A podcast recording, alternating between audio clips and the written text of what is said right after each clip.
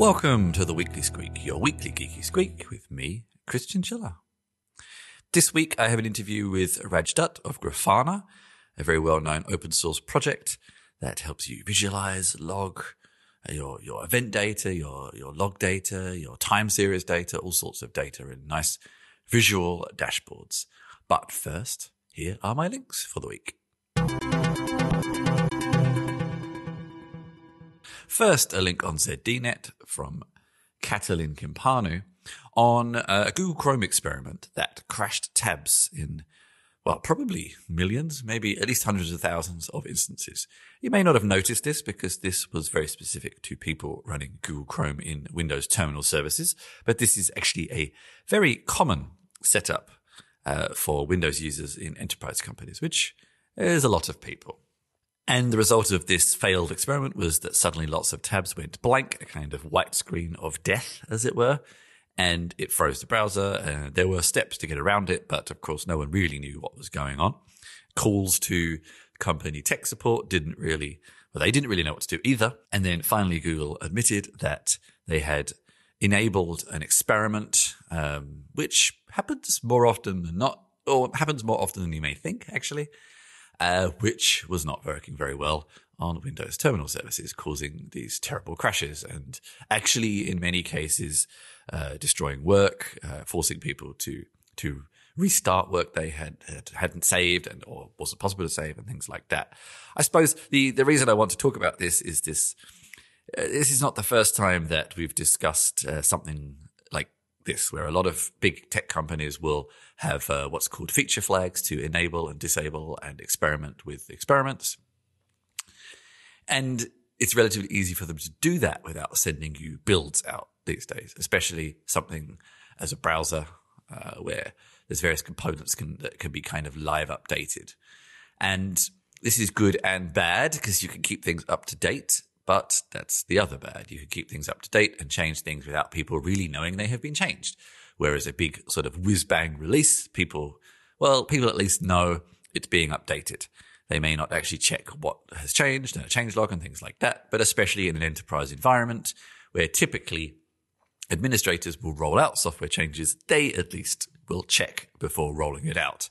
But in this case, it bypassed those administrators who were also unable to do anything about it.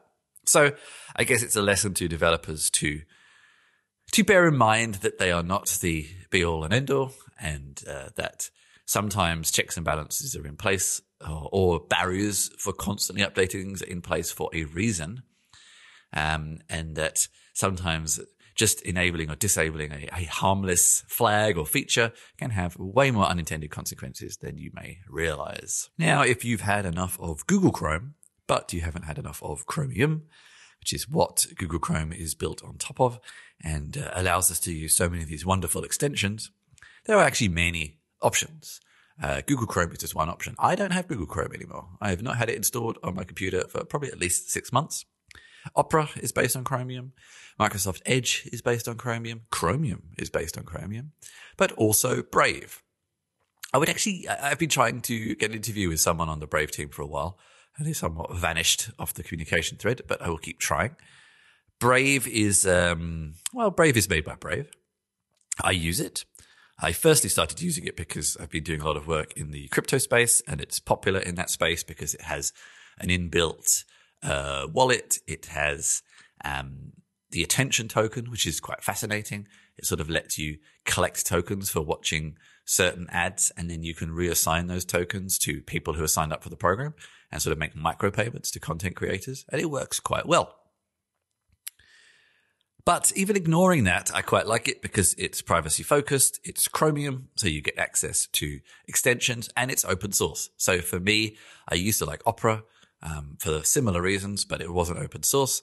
And I wanted to try Firefox, but then I don't get access to the extensions. So it's a nice sort of mid ground to match all those requirements I had.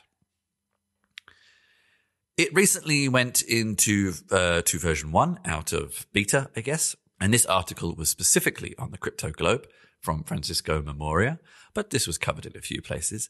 That since it went into version one, its usage, or at least uh, search results about it, have soared. It is experiencing quite an upspike, maybe for some of the reasons I have already mentioned. There are still a couple of controversies around Brave, mostly to do with uh, its founder, who uh, has a checkered past, shall we say, to say the least. Um, but it is quite a nice, quite a nice product. Actually, I'm quite happy with it. Uh, I've had a few bugs, somewhat relating to the last story, but generally they are fixed quite quickly. And it's available across platform, of course, and you get access to Chromium extensions, but uh, privacy focused features that sometimes break websites, but you can enable and disable. And the whole BAT, the, uh, I think, uh, basic attention token or brave attention token, I can't quite remember, is a nice idea. Whether it will actually amount to very much in the long run remains to be seen, but it's a nice idea. So go and check it out. The next article is from Fast Company from Cliff Kuang called Apple Built a $1 Trillion Empire on two metaphors. One is breaking. This is an article that somewhat mixes computing history with computing present to talk specifically about how certain ideas can make or break a company, but there comes a point when the company maybe has to recognize that those ideas are starting to run out of steam, which is what the uh, the writer is claiming in this article. And in this particular case, the writer argues that Apple's three main innovations have been the Macintosh OS. Um, whether we all can claim that was their invention is a whole other story. The iPod click wheel, which is an interesting one. Uh, he argues, he, I'm guessing, argues that this was the first interface physical at the time that allowed people to scroll through long lists in this particular case of music of course or audio files of course. It's such a seems such, such a long time ago i can't even really remember how revolutionary or not it was but anyway.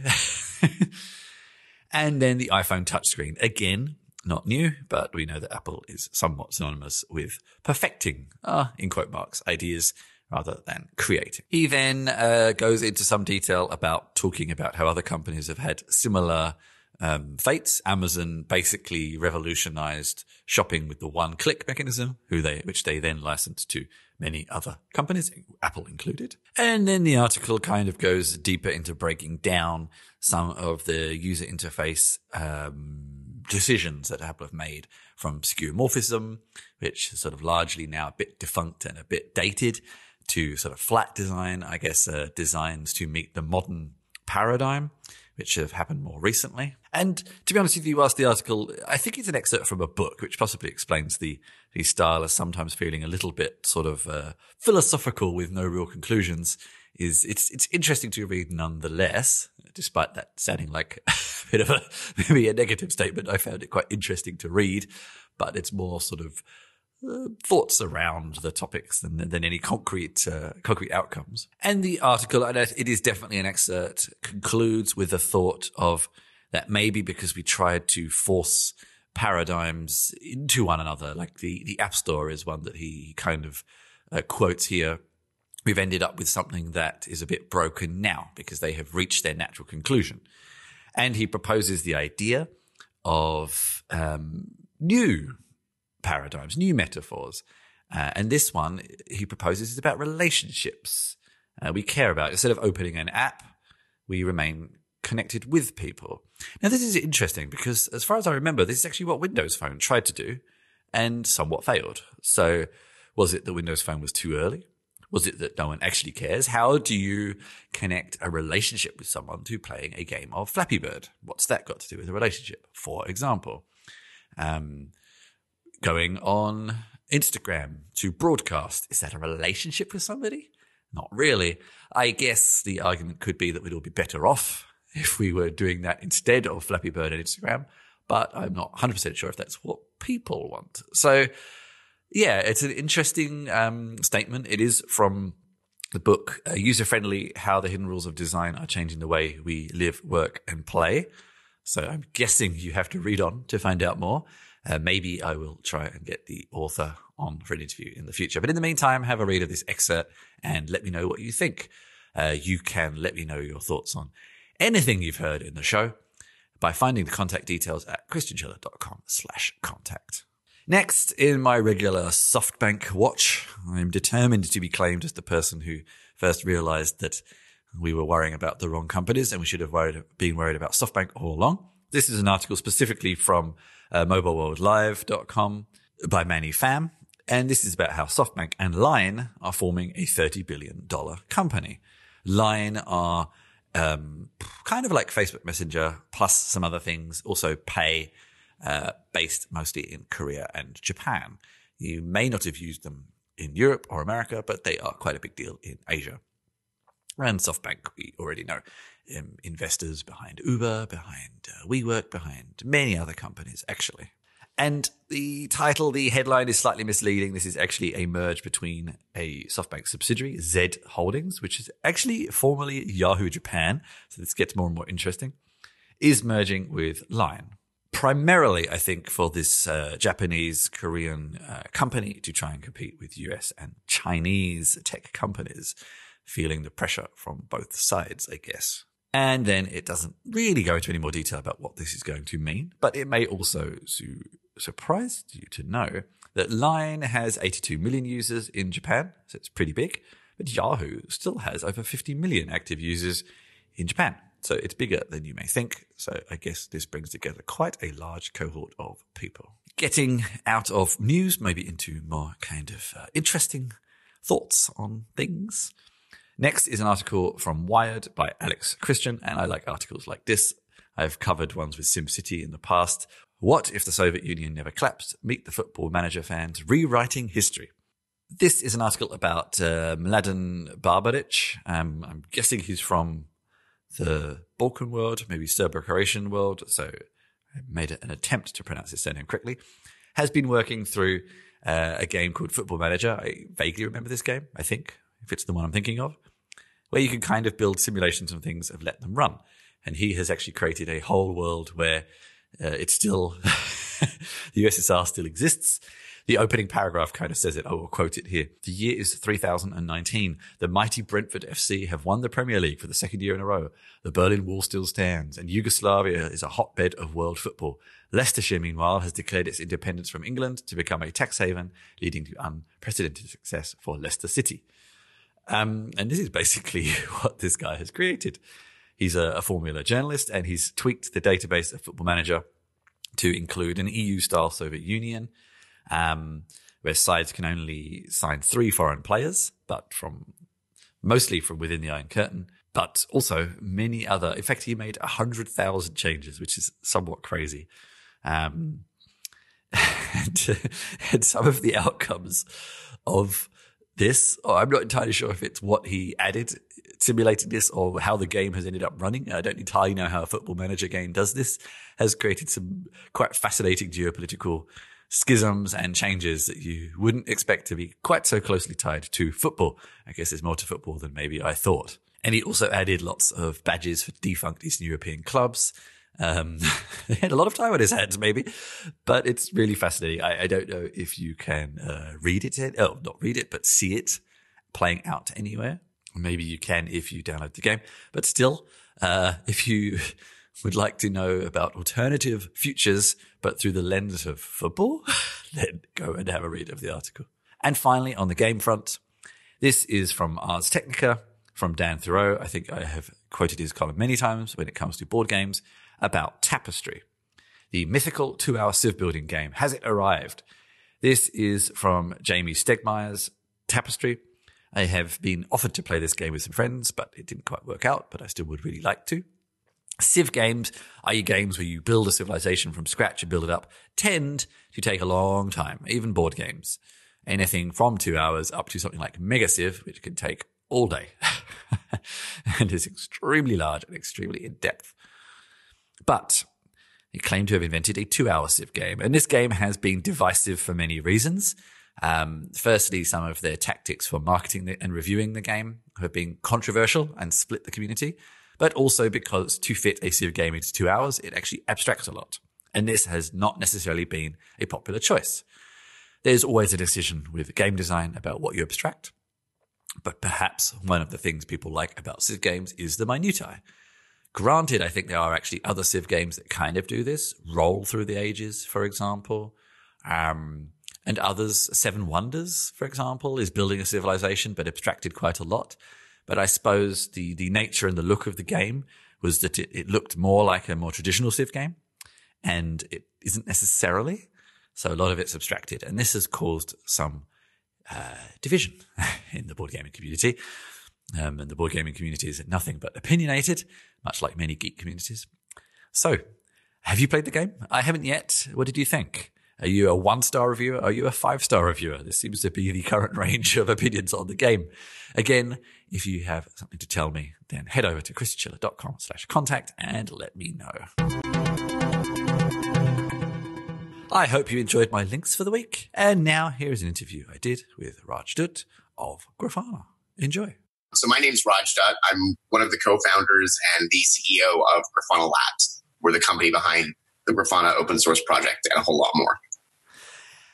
And I've heard of Grafana. Um, I've actually used it a little bit in the past, not so much recently, but I might actually have an excuse to use it again soonish. Um, Hope so. What is, for the people who don't know, what is Grafana? So Grafana is um, basically visualization and analytics software open source, um, works with many, many, many different databases. So we're not, it's not a database, you know, we're not a database vendor. Mm-hmm. We work, uh, we're neutral. We work with a lot of different database vendors, but Grafana connects to wherever your data is, right? Wherever it's, whether it's in the cloud, on prem, and it helps you understand and kind of unify all your data beautifully. Um, open source software was created by our co-founder, uh, Torkel Odegaard in Sweden mm-hmm. about uh, six years ago and uh, hundreds of thousands of uh, developers and users around the world uh, use Grafana every day. And what would that? I'm guessing then. I mean, I'm asking a slightly leading question here because I, I, know what it looks like, but um, is that the ability to then render that into dashboards, charts, yep. tables, etc., yep. etc.? Yep. I mean, you know, the, uh, the the human brain is actually really awesome at pattern matching visually based on your data. So that's what Grafana is all about, right? Is we we render charts, graphs, all sorts of visualizations, um, help you build dashboards so you can kind of you know build the perfect um, you know picture that helps you understand your system, whatever it is, right? And it's not just uh, DevOps or you know servers or infrastructure, you know IT stuff.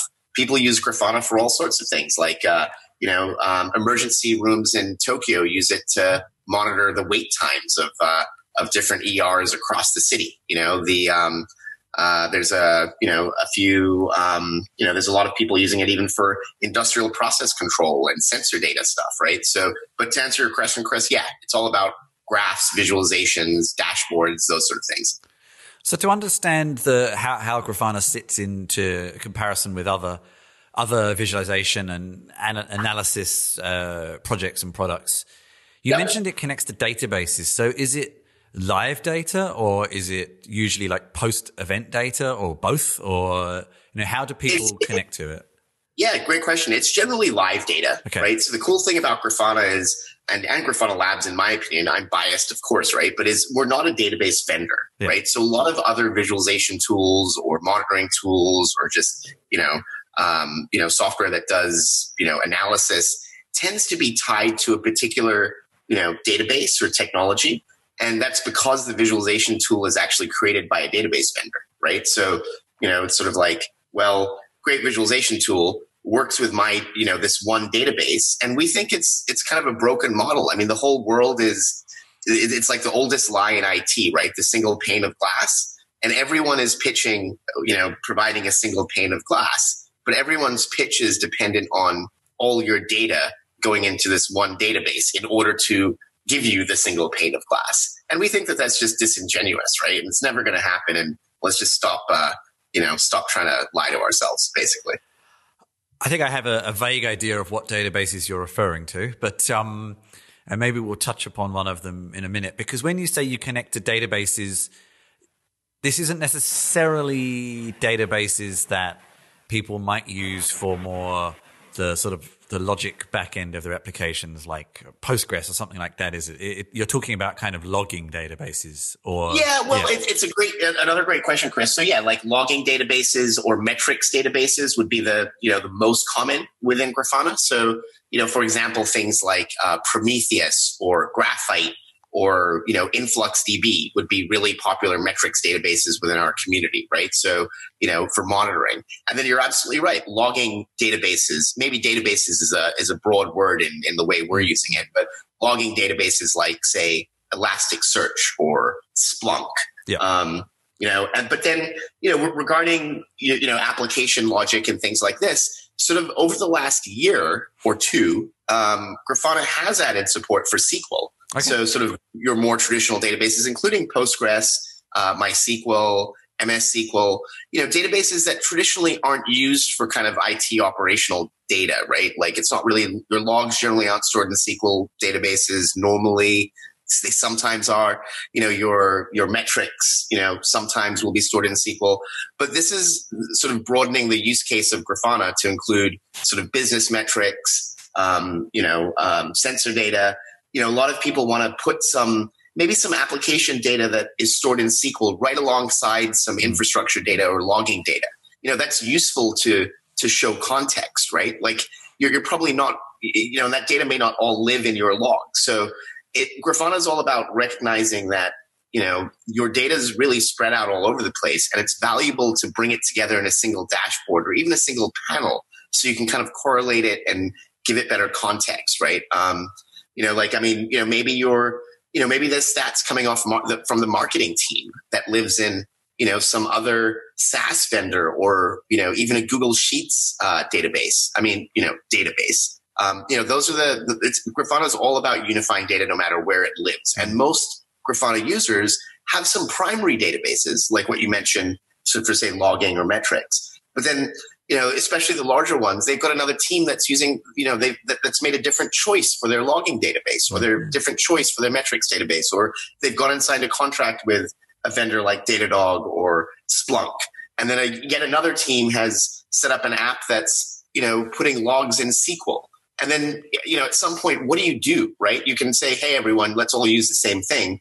But most, for most organizations, they're going to have this sort of, you know, heterogeneous complexity. You know what I mean?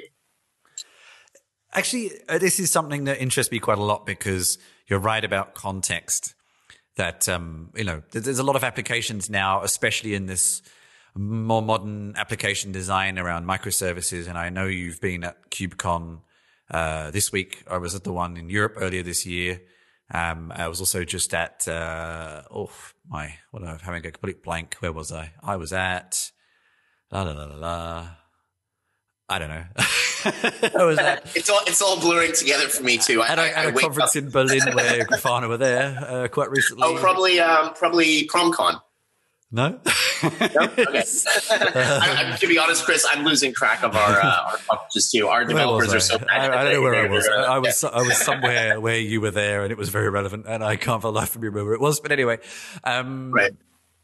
Yeah, this sort of aspect of having multiple multiple parts of an application now returning form data in all sorts of different formats. Uh, some of it in more standards, some of it in less standards, and trying to get context from all that is is quite difficult. So yep. I wonder with uh, with a, a, project like uh, Grafana, how much sort of massaging and handholding do you do to help that happen, or is it is there still a lot of configuration on the implementers side, or is it the classic answer of it depends? it's, a little bit of the classic answer of it depends, yeah. I suppose. But you know what what Grafana tries to do is we try to we don't we don't try to sort of abstract the different databases we connect to to you know provide like a lowest common denominator or something like that, right? There's actually some features coming in a future version of Grafana that allow you to do that. Like, so hmm. you don't, you know, you, you kind of have one almost call it like one low level query language to you know rule all the databases yeah. which is kind of interesting. But right now and you know it, which is which has its trade-offs you know it's uh, both positive and, and, negative. I mean but right now we we provide the full power of every uh, database or data source that we we connect to to grafana users meaning we expose the full capabilities of the, the query language or api right? So if you're connecting to um, you know, Elasticsearch, you actually get the full, you know, sort of Lucene query language that, you know, uh, you know, Elasticsearch provides, right? If you're connecting to, you know, Prometheus, you get PromQL, right? You, you, you interface natively within Prometheus. And Grafana tries to make it really easy to do so. And what I mean by that is, you know, we go and build, you know, these query editors and point and click kind of, um, you know, query builders for all these different data sources so that we make it as easy as possible for, you know, for the users to interact with, with those databases. So in a lot of ways, we're actually trying to like, along with unifying the, the databases uh, and the data for context, we want to ideally make you know in, in, many cases we're able to do this but our goal is always to kind of make a point and click experience almost for the for the underlying data the particular database that, that you know you're interacting with and there's something like 42 databases available that grafana supports today mm-hmm. but if you don't you shouldn't have to be a developer right like yeah. ideally you should if you have the context of the data and let's say you're a you know let's say you're a marketing person and, and you know all about your your sessions and your clicks and your conversions and your goals and, and everything like that, you should be able to not just consume a dashboard that someone's put together for you. You should be able to create your own dashboard and you should be able to, you know, be able to analyze your data without having to go talk to a developer and say, I want to get this view of things, which is, yeah, yeah. you know, the, the, the, old, the old job of like the, the, in the days gone by, it was like the CRM teams you know, right. I would like to know about the users we had last week, and then two weeks later, you you get it back, and exactly. by which point it's all a bit too late. You know, right. not, not like, really what, was the, what was the question? Again? Like, oh, wrong yeah, question. Like, not yeah, really uh, how businesses work anymore. I, well, a lot. Not not all, but sure. Uh, well, yeah. you'd be you'd be surprised. Yeah, I no, mean, I, I wouldn't be surprised actually. yeah.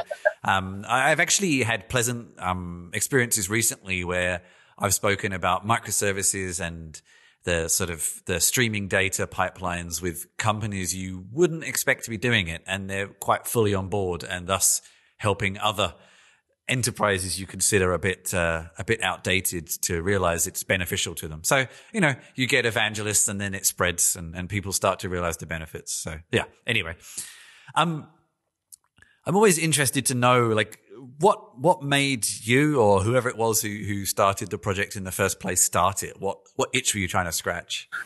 Well, I mean, I can't. I, definitely can't take credit okay. for starting the project, right? I mean, our co-founder, Mike, uh, you know, Torkel, um, started it before the company existed, and you know, the story. It's like, I guess, I suppose, like most open source projects, it's all around scratching yeah. your own itch, right? So, you know, back in 2014, early 2014, you know, Torkel is in Sweden doing a lot of consulting for, um, you know, various uh, tech companies in Sweden, including, say, you know, eBay Sweden and you know H and M and you know other uh, uh other large companies while he's uh, kind of hanging out in Stockholm, and he just doesn't have the tooling that he wants as a you know consultant to kind of show people their performance data. Mm-hmm. Um, and you know, Graphite was available at the time but it was really hard to use, right? And Graphite was something, you know, what sort of the original time series open source monitoring database. Um, and it was getting really popular in 2014 and kind of the DevOps monitoring community.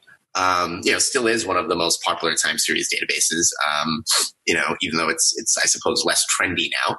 Um, but he was using Graphite and sort of really found the the UI for Graphite lacking, and was you know wanted to create something that was sort of both more easy to use, but just looked a lot better, right? Because you want this stuff to, you know, look good and, and look, you know, beautiful and, you know, uh, you know, because that helps the people who are creating these dashboards look good, right? Because they, you know, they look, uh, you know, like heroes. So he, he really wanted something that worked well with Graphite, was easy to use, and looked great. And then he just threw this thing over the wall as an open source personal project. Didn't really expect that, you know, a lot of other people would like it. And you know, I wish he was here to tell you the story himself, but sort of the next day, his phone was melting down with kind of retweets and people, you know, liking the project and talking about it. And then it just, you know, went viral essentially because, um, you know, classic story of, you know, software that really worked well that, mm. you know, solved a, solved a very specific need. Right. Mm. And I think, I think the timing was good because that was sort of the beginning of the whole time series yeah. data category, if you will. Right. And then, you know, now if whether you're using Influx or Prometheus or, you know, Graphite or Elastic or whatever, I mean, times, you know, time scale, there's so many now. Um, yeah, yeah. You know, chances are you're using Grafana. Um, You know, and so yeah. I think I first encountered Grafana in about 2015, so not it's relatively new, I suppose. Wow. Yeah. Wow. Yeah. It, it, it's funny because we, we still run into people who are running old versions of Grafana. so Torkel's always like, "Oh my god, you you're literally like, you know, you're you're three years old, and they're like four years old." You know, I was like, mostly oh, just doing it to write uh, tutorial stuff uh, for for a, a client, a, a database. Um, Mhm. that that was a, like a logging database of some Okay. form. So it wasn't. It, well, it's not still running, that's for sure. so, um, Right. so, and in many ways, the the, comp- the project seems to have followed a very traditional path for open source projects. At a certain point, um, you added the the commercial slash enterprise offering on top, which I'm guessing is Grafana Labs. Um, Yeah. So, what's the difference between the open source project and the commercial offerings?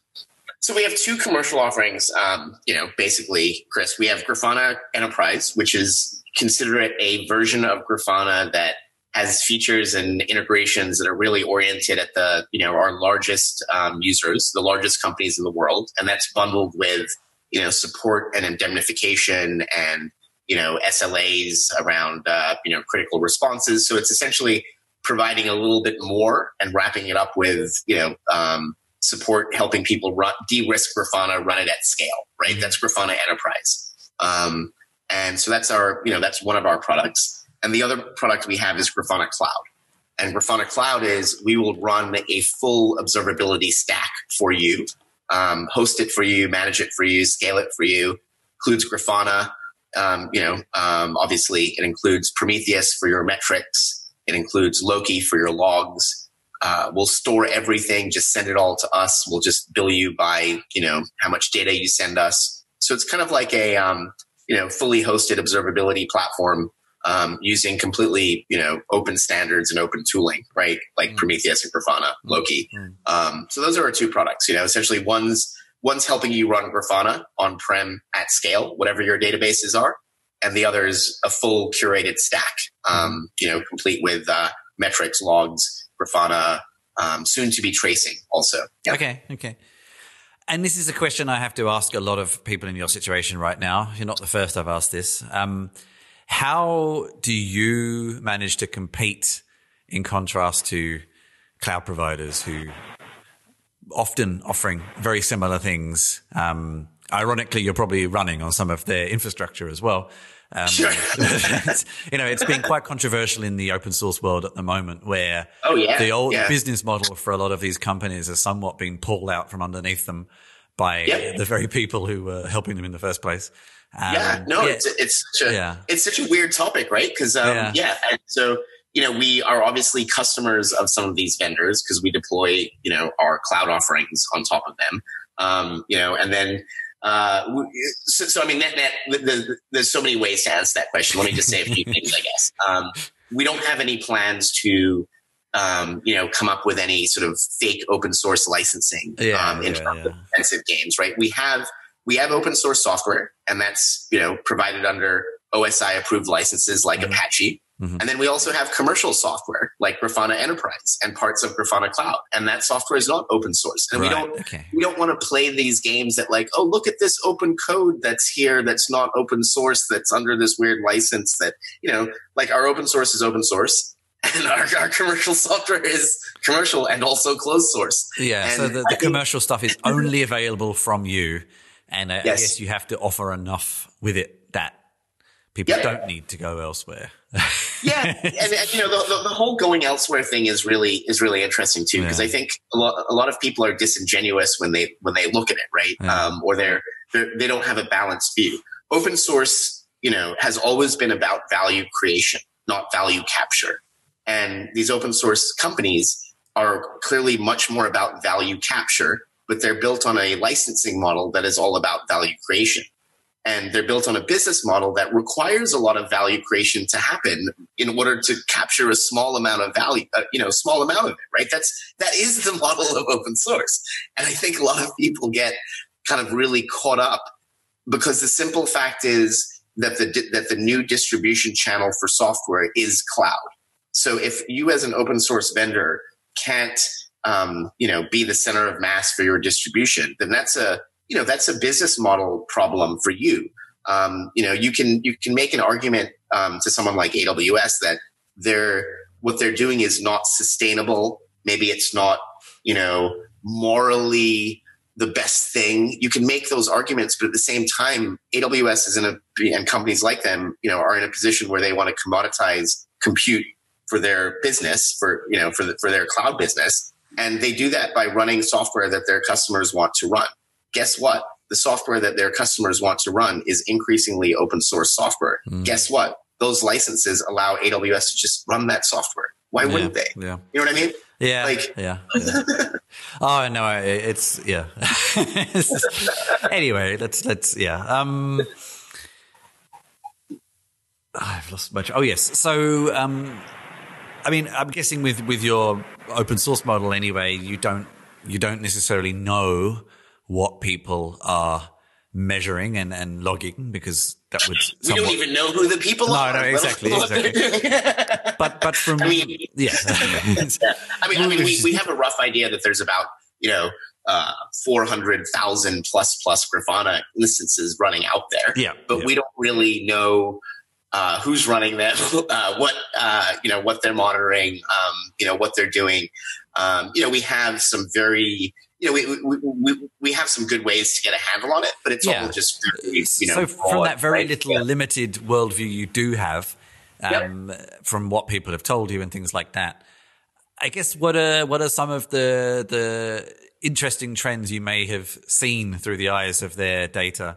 Um, what are what are the sorts of things that people are increasingly monitoring? Um, I'd say, I, I mean, definitely yeah. Kubernetes is is yeah. way up there, right? So, I mean, particularly because if you're running Kubernetes, you're probably running Prometheus. If you're running Prometheus, you're probably running Grafana, kind of thing, mm-hmm. right? So there's a a really nice tie-in there, and there's a really nice tie-in with our new logging project Loki, mm-hmm. which works really well with Prometheus, right? So we're, we're, we're, we're, we're, seeing a really big uptake in, in Prometheus within kind of the IT use case. Yeah, yeah. But then the other thing I'll just talk about real quick is the non-IT use case has gone from zero to 20% of our community, which yeah. means like, you know, again, like whether it's uh, financial data, weather data, you know, how fast your you know wind turbines are spinning yeah. you know all that kind of stuff is, is sort of super interesting to us right um, but you know, in, in, with regard to IT stuff, I'd say I'd say Kubernetes. We're definitely seeing a, a big push there. Mm-hmm. Um, you know, like particularly because you know we're kind of focusing on it, focusing on that with Loki.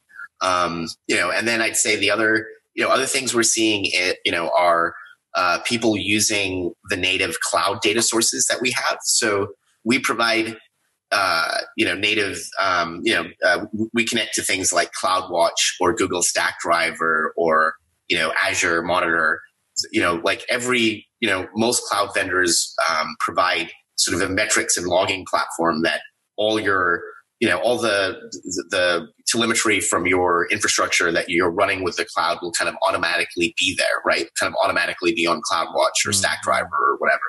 And traditionally, in order to use that data, customers would have to either extract it, you know, from say CloudWatch into wherever, right? Or they'd have to go log into CloudWatch to look at it, mm-hmm. which both from a, you know, f- flow standpoint and a usability standpoint wasn't necessarily the best thing, right? So it's sort of two bad choices. One is sort of realizing that, hey, I have all this CloudWatch, I have all these CloudWatch metrics and logs that I need to look at sometimes. It's, and they're all kind of provided by, say, AWS for free because I'm running my stuff on AWS. How do I look at that data? Choice mm-hmm. number one, I have to pay to extract it all to some provider like a Datadog or something, and then I can all look at it, like look it up all my stuff in one place. And I'm gonna have to pay for that. I'm gonna have to pay AWS to extract it. I'm gonna have to pay Datadog to store it, and it's gonna be delayed. And you know, I'm hardly gonna look at it, but it's just all there because when I do need to look at it, it can be there, right? Mm-hmm. Or choice B is don't move it from CloudWatch and just log into CloudWatch whenever you want to go yeah. look at something. Right? And this especially and, helps with the kind of hybrid cloud approach, I guess, when yep. you'll have different yep. different sets anyway. Yeah, and and we give a new choice, and I think we're pretty unique in that regard. And this is a use case we're seeing more and more. Is we say, look, Mr. Customer, choice A and choice B kind of both suck, for mm. lack of a better word. we'll give you choice C, right? Yeah, and choice yeah. C is just use Grafana and then connect to CloudWatch. And now all your CloudWatch metrics are available to you um, in real time whenever you load a dashboard. So now you're just going to pay AWS for a dashboard load occasionally, or you know whatever alerts you need to run, whatever you know uh, routinely. Um, but you're, you're, you're probably never going to even look at 90% of your CloudWatch metrics, but you mm. need them there because you don't know what you're going to need to look at when you're going to need to look at them. So there's no cost to just connect CloudWatch, right? So if you go look at a, you know, let's say you've got, I don't know, you know, 10,000 um, pods at, you know, or containers at AWS, you, you don't know which 20 you're going to need to look at. So, you know, so you're going to copy all 10,000 and pay to store all 10,000 somewhere else. No, like just connect the CloudWatch data source and then whenever you have an outage, you'll pull up whatever dashboard you want and you're probably going to read 2% ever of the data stored in CloudWatch. So why wouldn't you just pay for that? Mm, you know, mm. right? Um, so it's kind of like giving the customer choice. Like, mm-hmm. still move it if you want. We'll help mm-hmm. you move it into say Prometheus, right? But why why be forced to think like that, right? And I think the reason customers have been forced to think like that is because generally the the monitoring vendors are all database vendors in one shape or form. Yeah, you know. Yep. Yep. And I guess uh, to keep up with whatever are current or you predict forthcoming trends in the in the in the space, What's what's next on your roadmap for the next six months or so? Well, we're gonna one one thing that's uh, exciting to us is we're going to kind of complete the observability picture with mm. traces. Yeah. Um, right. So we, Grafana's traditionally been strong on metrics. We've added logs and we've launched Loki. Um, you know, the open source project Loki is going really well. The adoption in the last uh, sort of 11 months while the project's been alive has been since it's been launched has been fantastic. So one future thing we're excited about is um, we're gonna you, you, know you can watch for some announcements around the tracing space. You know we're going to be providing sort of interoperability with things like Jaeger. Um, you know so that Grafana you know kind of uh, deals with you know metrics data, logging data, and tracing data as you know three kind of first class sort of citizens of telemetry, if you will. Um, so that kind of completes the picture for us. Um, and then the other thing we're excited about is you know, we're also going to be kind of, um, you know, um, launching a couple of new offerings on our cloud, uh, kind of towards the summer that really expand the capabilities sort of beyond, um, you know, metrics, logs, and tracing into particular kind of use cases and, and applications. So, you know, watch for some um, announcements there too. And that was my interview with Raj Dutt of Grafana. I hope you enjoyed that.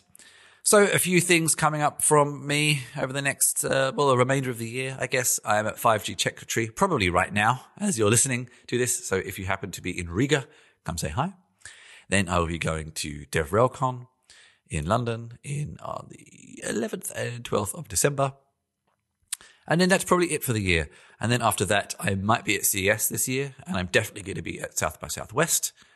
Um, I might even be in Lagos in February, but that is not defined. All of these are kind of subject to flight bookings and all sorts of things to see what I could afford right now. Um, so I don't have anything massively new to share. I will have a few new articles coming out very soon. Um, you can still find my uh, generative fiction roleplay game um, on uh, itch.io. One day the world ended. Just look that up, or you can find it on my website too. And uh, actually, yes, I do have some news. Chip Shop, the board game I started working on a few years ago, took to Essen, took to a few game fairs, and then somewhat abandoned because I just got overwhelmed. We are back designing. I have a co-designer, uh, Andy, my friend Andy. We complement each other well, and we are back rebuilding the game. So I'll have more news on that soon. And also, my second book is, I think, getting to the end of a first draft. I'm hoping to put some time in over Christmas.